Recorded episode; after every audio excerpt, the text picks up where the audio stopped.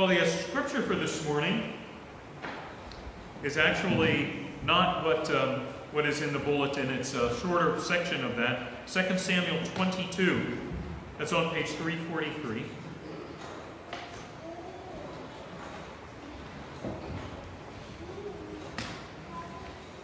And we'll, we'll actually be looking at verses 32 through 43. As the week went on, and after I sent to Scott uh, the bulletin information, I realized that the sermon was way, way, way, way too long. And so I cut it in half, and all God's people said amen. And so, so, uh, so we'll be we'll be finishing up not this week, but next week as we make our way through 2 Samuel 22. So we'll be looking specifically at, uh, at verses 32 through 43 of, of this portion of God's Word. So either just listen or read along to this portion of the Word of God. For who is God besides the Lord? And who is a rock besides our God? God is my for strong fortress, and he sets the blameless in his way. He makes my feet like hinds' feet and sets me on my high places. He trains my hands for battle, so that my arms can bend a bow of bronze. You have also given me the shield of your salvation, and your help makes me great. You enlarge my steps under me, and my feet have not slipped. I pursued my enemies and destroyed them, and I did not turn back until they were consumed. And I have devoured them and shattered them so that they did not rise. And they fell under my feet. For you have girded me with strength for battle. You have subdued under me those who rose up against me. You have also made my enemies turn their backs to me, and I destroyed those who hated me. They looked but there was none to save, even to the Lord, but he did not answer them. Then I pulverized them as the dust of the earth. I crushed and stamped them as the mire of the streets.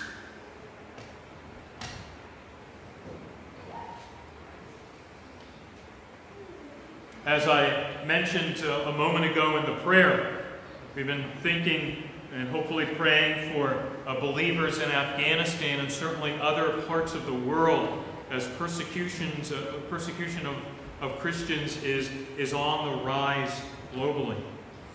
And uh, as we pray for them, we certainly pray for their physical safety and for their protection and for freedom, for a change in circumstances that it would allow them to live out their faith in peace.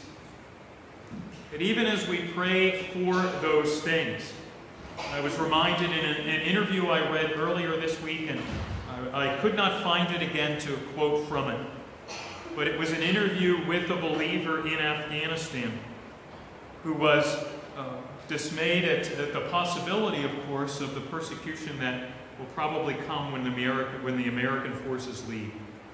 Uh, but uh, uh the woman said, we, we know Christ and we have eternal life in him. And although we would like to see this pass, we know that uh, we are safe in him. And I thought that applied most appropriately to our passage that we'll be looking at today. We are reminded in this passage of, of not just of how the Lord worked in David's life, but how the Lord worked in David's greater son, our Lord Jesus Christ. And in Jesus Christ, uh, there is victory. Uh, we are safe and secure for eternity. So while there may be discouraging circumstances and even horrible ones of this side of glory, we are reminded to look to the King, our King, Jesus Christ, who has won the victory for us. Now let's see that as we work our way through. First, uh, the Lord's protection in verses 32 through 37. Now, last week we continued our, our look at this chapter by walking through verses 21 through 31. And there we noted once again uh, that this song, although written by David as a praise to the Lord for all that he has done over the course of his life as he looks back on it, is also a messianic song.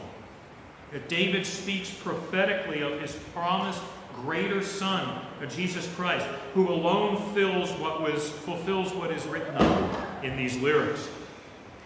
We noted how in verses 21 through 31, uh, David spoke of the, the purity and the, the sinlessness of himself, the singer, and how the Lord had, God had rewarded him for delivering him from his enemies. But as we looked at that, we recognized that David was not singing about himself.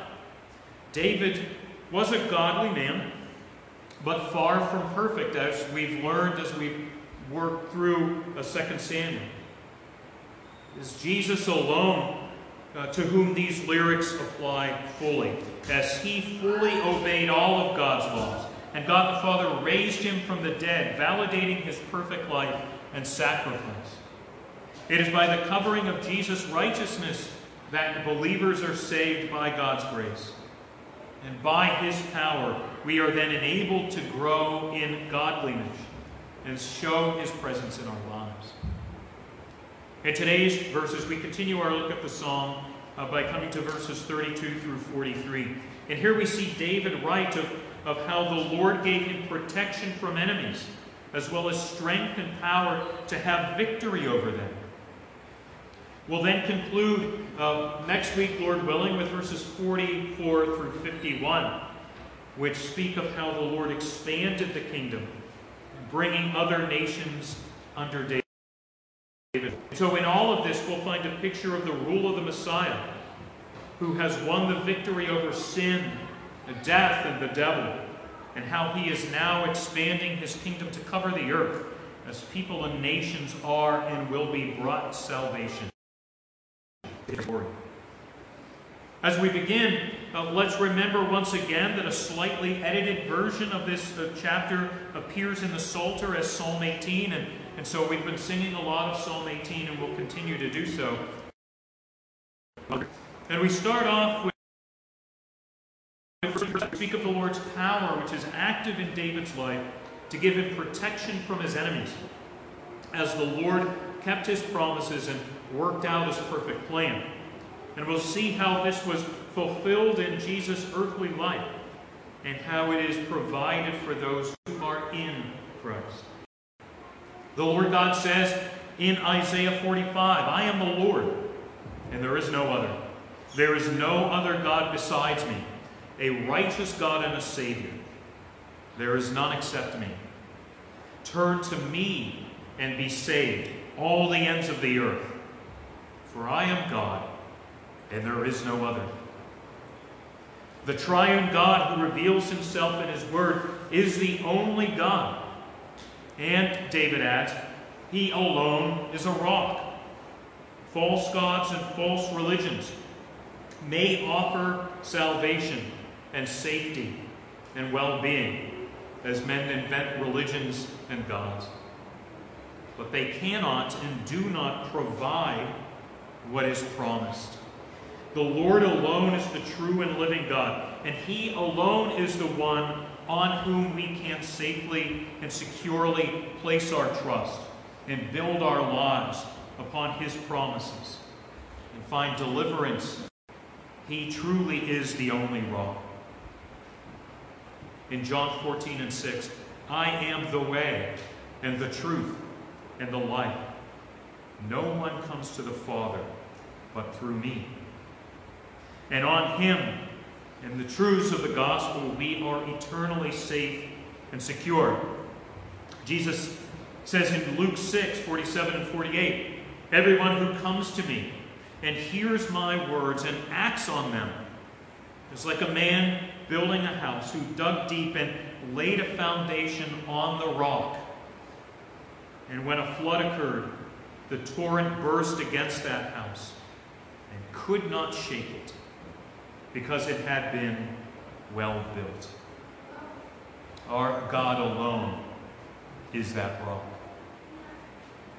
In verse 33, David speaks of how, as he faced enemies, the Lord was his strong fortress and had made David's way blameless. Now, he protected David's life through through various threats and battles and dangers over the years. He also made David's way or road down through the years blameless. A best way to understand this here is that he guided David's journey of life by his providence and safely brought him to his destination. David gives praise to the Lord here for his survival and for guiding him through all of his difficulties and hardships. We see this fulfilled in his greater Son, Jesus Christ. As Jesus fully trusted in God the Father as he lived this life, and as he followed the plan that was laid out before him in faith. Now, Jesus says in John 6 and 38, For I have come down from heaven not to do my own will, but the will of him who sent me. And even long before his death, he knew that that was a difficult road. He told his disciples in Matthew 17, the Son of Man is going to be delivered into the hands of men, and they will kill him, and he will be raised on the third day. And yet, with that facing him, Jesus faithfully carried out his mission. He trusted in the Father, and he won the victory. As we follow Jesus and trust in him, we know that we go through uh, many difficulties in this life. And yet, the promises of the gospel, we know that he will lead us, that he will safely bring us to our destination, into his presence. Jesus says in John 10, My sheep hear my voice, and I know them, and they follow me. And I give eternal life to them, and they will never perish. And no one will snatch them out of my hand. My Father, who has given them to me, is greater than all, and no one is able to snatch them out of the Father's hand. And so we live life in that kind of security. Verse 34 adds to the praise as David sings how the Lord enabled him over the years to be sure footed as a deer, which is able to climb safely on, on mountainsides and over all kinds of difficult terrain. Uh, by God's grace and power, David was able to be a soldier who accomplished great things, and he was kept safe from his enemies, even when they pursued him. Verse 35 adds that the Lord trained his hands for battle, such as bend bro, a, a bow of bronze. Commentators are, are, are uh, looked at all kinds of interesting comments about this. Bows of bows were not made of bronze, for it was too rigid. And so, what David is speaking of here is in the hypothetical. If there was a bow of bronze, the Lord would enable him to bend it. In other words, the Lord strengthened him physically beyond his ability over the years in many battles to preserve his life and to give him victory. In verse 36, David says that the Lord has also given him the shield of your salvation, and that your help makes me great. The Lord had protected him on the battlefield and beyond that from many attempts to kill him. And it was by the Lord's work that he was protected and victorious. As he said many years earlier, as a young man, as he faced Goliath, and this is in uh, 1 Samuel 17. This day the Lord will deliver you up into my hands, and I will strike you down, that all the earth may know that there is a God in Israel and that all this assembly may know that the Lord does not deliver by sword or by spear, for the battle is the Lord's, and he will give you into my hands. In verse 37, David sings that the Lord enlarged his steps and that his feet had not slipped. Now, the images there are how the Lord gave him a sure footing uh, literally in, in battles and, and challenges over the years. This life and its challenges and its heartaches and its temptations and its dangers can certainly leave us feeling unsure and vulnerable. But in Jesus, in the triune God, we are protected eternally. And we know that no matter what happens, He will bring us through all that His providence brings our way to, to be in His presence when this life is over. Paul writes in, in Romans 8 Who will separate us from the love of Christ? Will tribulation or distress or persecution or famine or nakedness or peril or sword? But in all these things, we overwhelmingly conquer through him who loved us. No created thing will be able to separate us from the love of God, which is in Christ Jesus our Lord. And so in Christ, we have been given that victory. Well, second, enemies defeated in verses 38 through 43. And uh, these verses then give a series of images which show the Lord's enabling David to have victory over his enemies. And these are fulfilled in Jesus' victories and in us as we belong to Jesus. The actions here, there are a lot of verbs here. David pursued and consumed. He devoured and shattered them, and they fell. In verses uh, 38 and 39. In verse 40, David recognizes that it was all due to the Lord who, who girded David with strength for the battle and subdued those who rose up against him. Uh, the Lord enabled David to force his enemies to retreat in, in verse 41. And David destroyed those who hated him. Now, all of these images show how the Lord empowered David as king and, and leader of Israel uh, to defeat the Philistines and others who had opposed the Lord and opposed the Lord's people. David humbly acknowledges the Lord's power at work in him and through him. And yet, all of this, in a greater way, points us to David's greater son, our Lord Jesus Christ, and his victories over sin and death and the devil, and how he continues to lead us in victory over these things as we belong to him. And we'll work through these three. I'll, I'll letter these for you note takers. Uh, A, uh, Jesus saved us from sin. We are all by nature fallen in Adam. Now, we have his sin counted to us, and we ourselves are sinners by nature. Romans 5 tells us by the transgression of the one, death reigned through the one. Through the transgression, there resulted condemnation to all men. Through the one man's disobedience, the many were made sinners. And so we all, as, as uh, sons and daughters of Adam, have his sin upon us, and we ourselves are sinners who sin daily in thought, in word, and deed. And as such, we are under the just and righteous God's judgment, and we deserve punishment for sins. Romans 3 reminds us there is none righteous, not even one. By the works of the law, no flesh will be justified in his sight, for through the law comes the knowledge of sin. We can't even look at the law and say, I'm going to perfectly obey this and earn God's favor, because we will all fail in that. For we are sinners by nature. And we have all sinned multiple times every day, every day of our lives.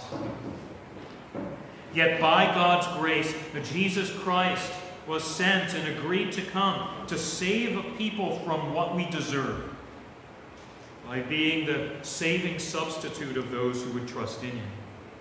Jesus is the eternal God the Son, second person of the triune God, for whose sakes also became fully man, to be our saving substitute.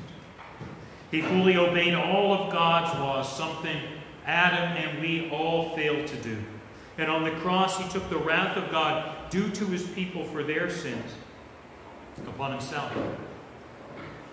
After three days in the grave, God the Father raised him from the dead and accepted sacrifice and a living Savior. And all those who trust in him and his saving work alone are covered in his righteousness, forgiven by his sacrifice, justified at God's judgment seat, and eternally reconciled to the triune God to enjoy his fellowship forever. Romans 3 tells us God has made known a righteousness from God through faith in Jesus Christ for all those who believe. For all have sinned and fall short of the glory of God, being justified as a gift by his grace through the redemption which is in Christ Jesus, whom God displayed publicly as a propitiation in his blood through faith. By his grace, we have new life in Jesus Christ. And we have not only been given,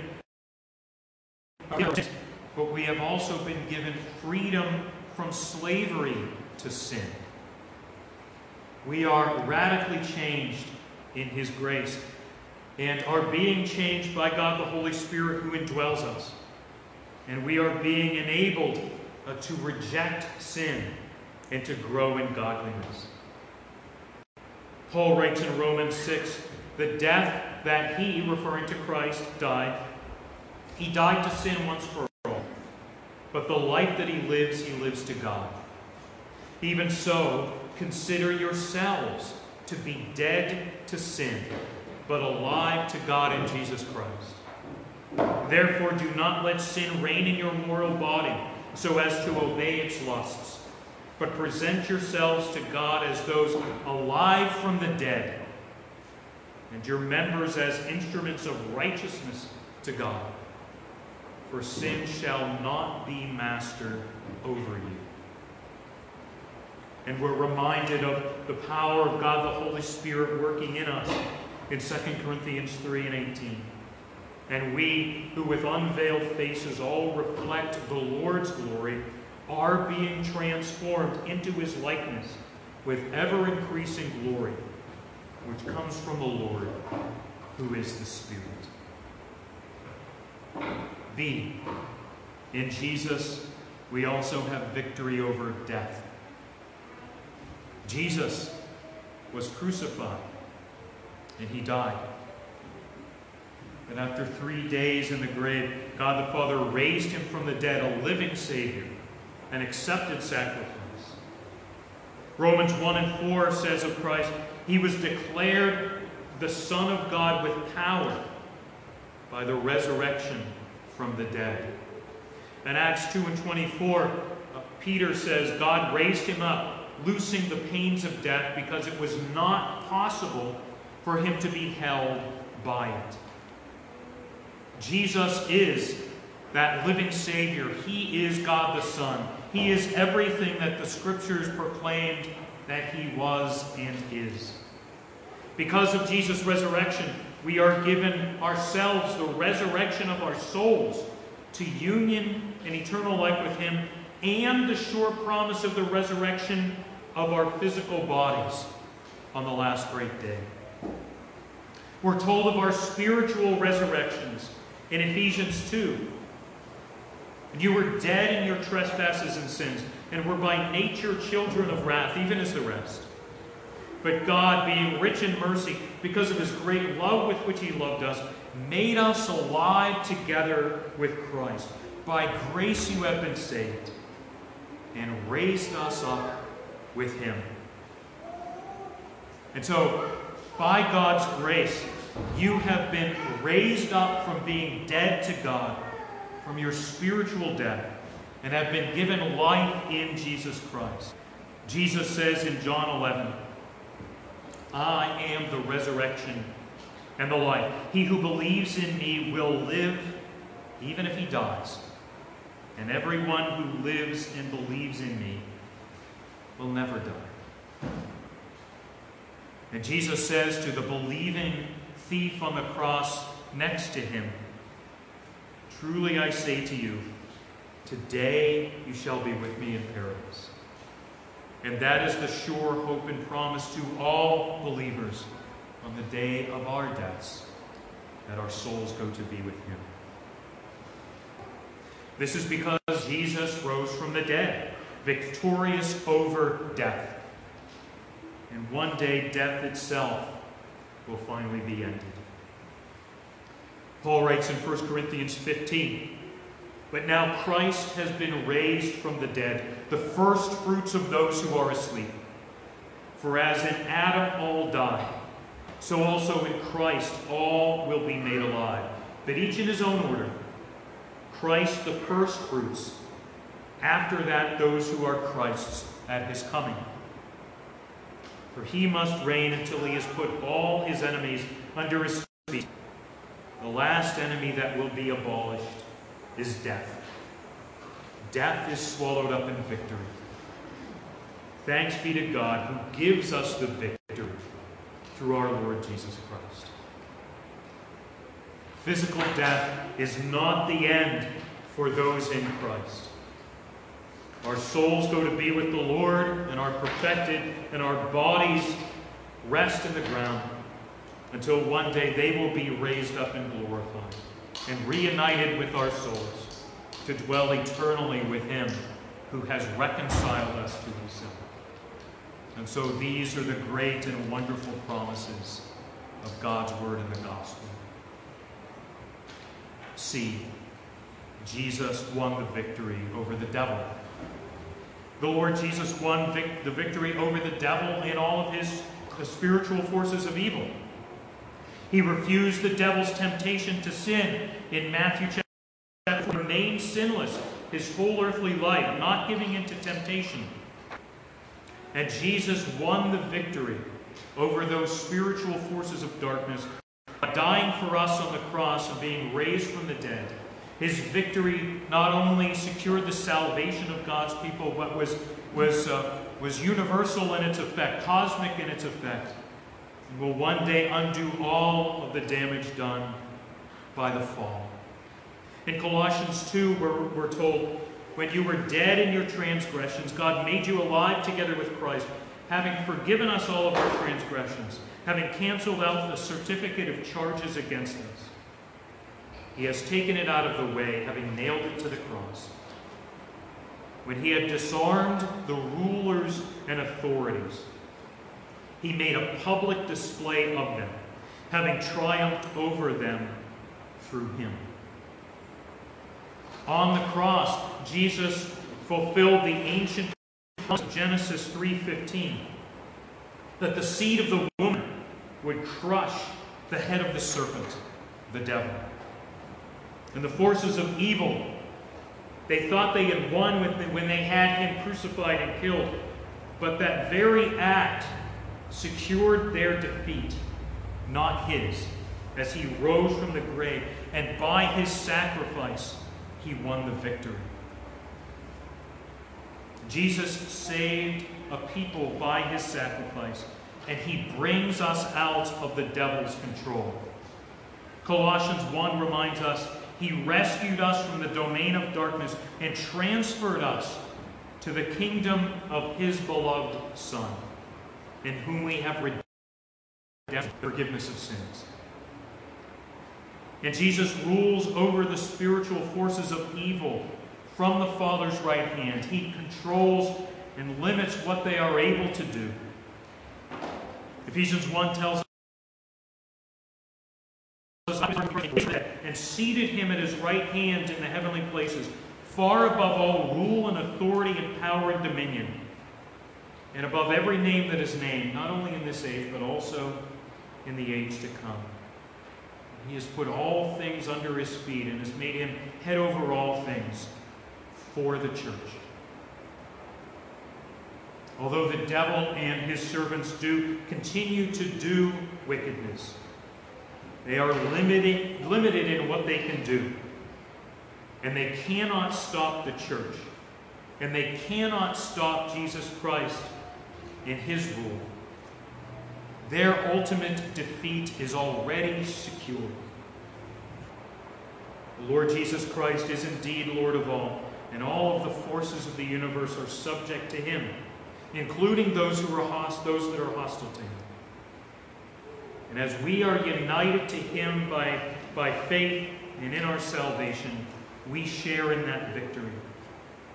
John Calvin writes, as the victories secured to David involve the securing of similar victories to us, it follows that there is here a promise to us of an impregnable de- defense against all the efforts of Satan, all the machinations of sin, and all the temptations of the flesh.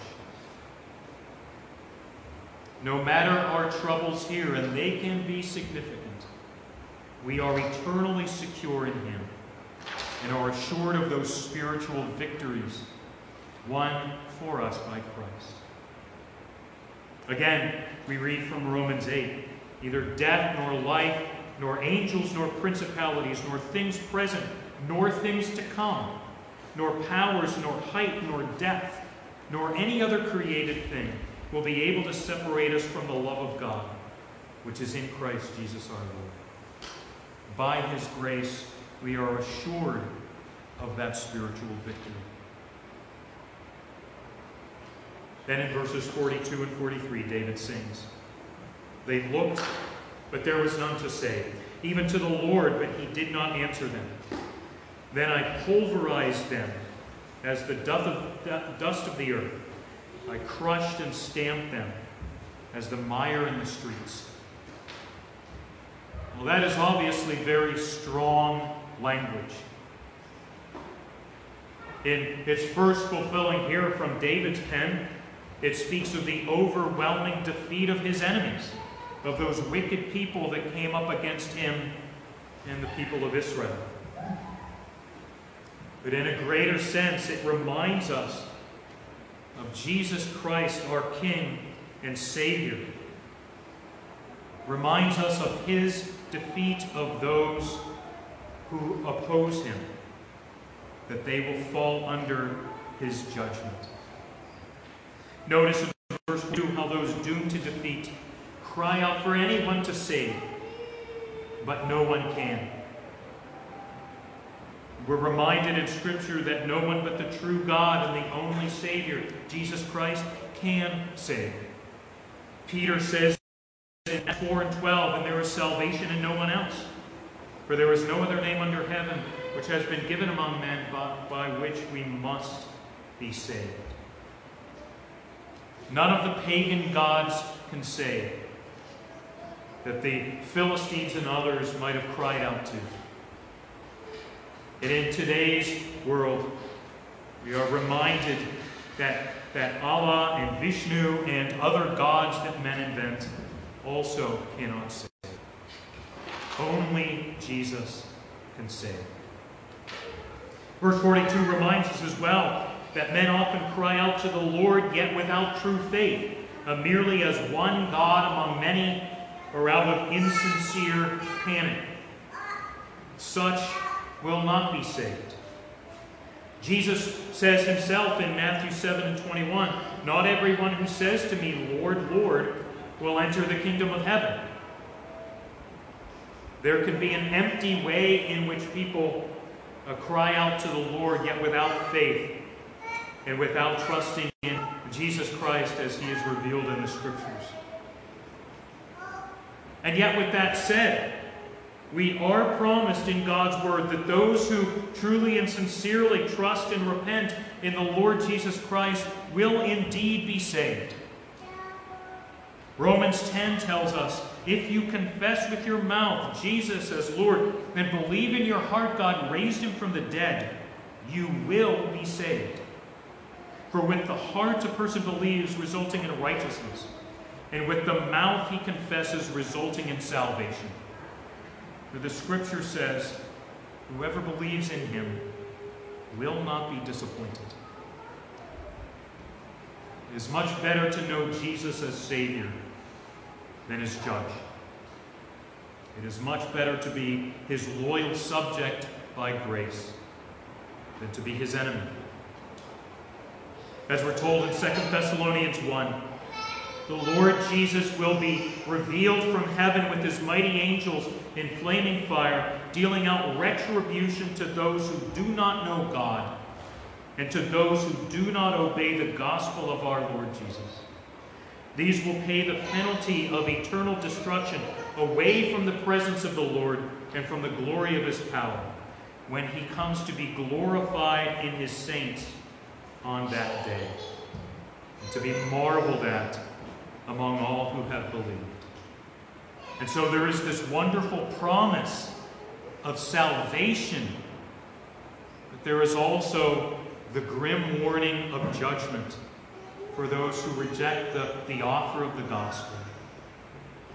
And it is much better to take hold of the salvation that Christ offers than to know the just judgment for your sins. And we might also add in closing that this word of judgment is also given in the scriptures to nations. Nations who reject Jesus as king. God the Father says in Psalm 2 that we sang earlier, But as for me, I have installed my king upon Zion, my holy mountain. Now, therefore, O king, show discernment. Take warning, O judges of the earth. Worship the Lord with reverence and rejoice with trembling. Do homage to the Son, that he not become angry and you perish in the way, for his wrath may soon be kindled. How blessed are all who take refuge in him. Testimony in chapter 23 says this Every nation ought to recognize the divine institution of civil government, the sovereignty of God exercised by Jesus Christ, in its duty to rule the civil affairs of men in accordance with the will of God.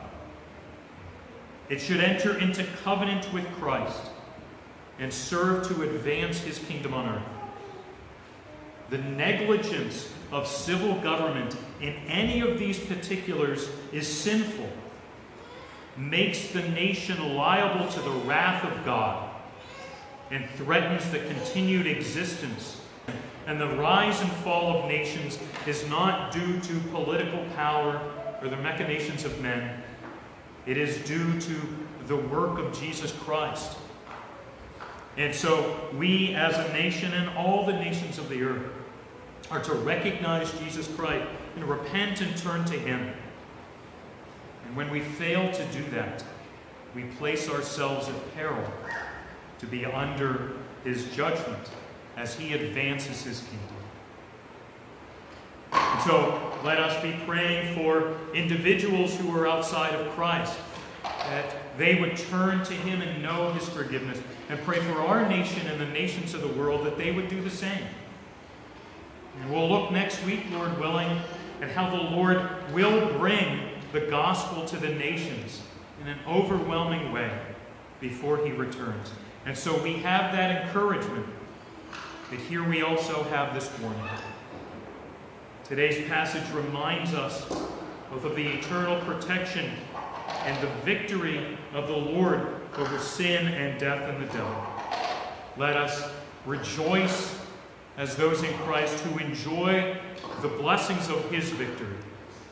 And let us uh, be diligent uh, to, to bring word of this to those around us, that there is yet time as they live to repent and to know his forgiveness.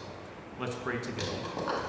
Lord God, we do thank you and praise you uh, for this portion of your word and ask that you might apply it to our hearts.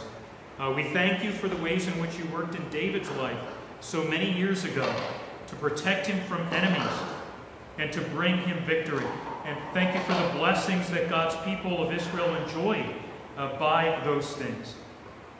But we thank you even more for how uh, this passage in this chapter is fulfilled most fully in our Lord Jesus Christ. We thank you for the eternal safety that we have in Him, that He has gone to great lengths to live for us, to die for us, to rise again from the dead for us, to be seated at the Father's right hand and rule and reign for us.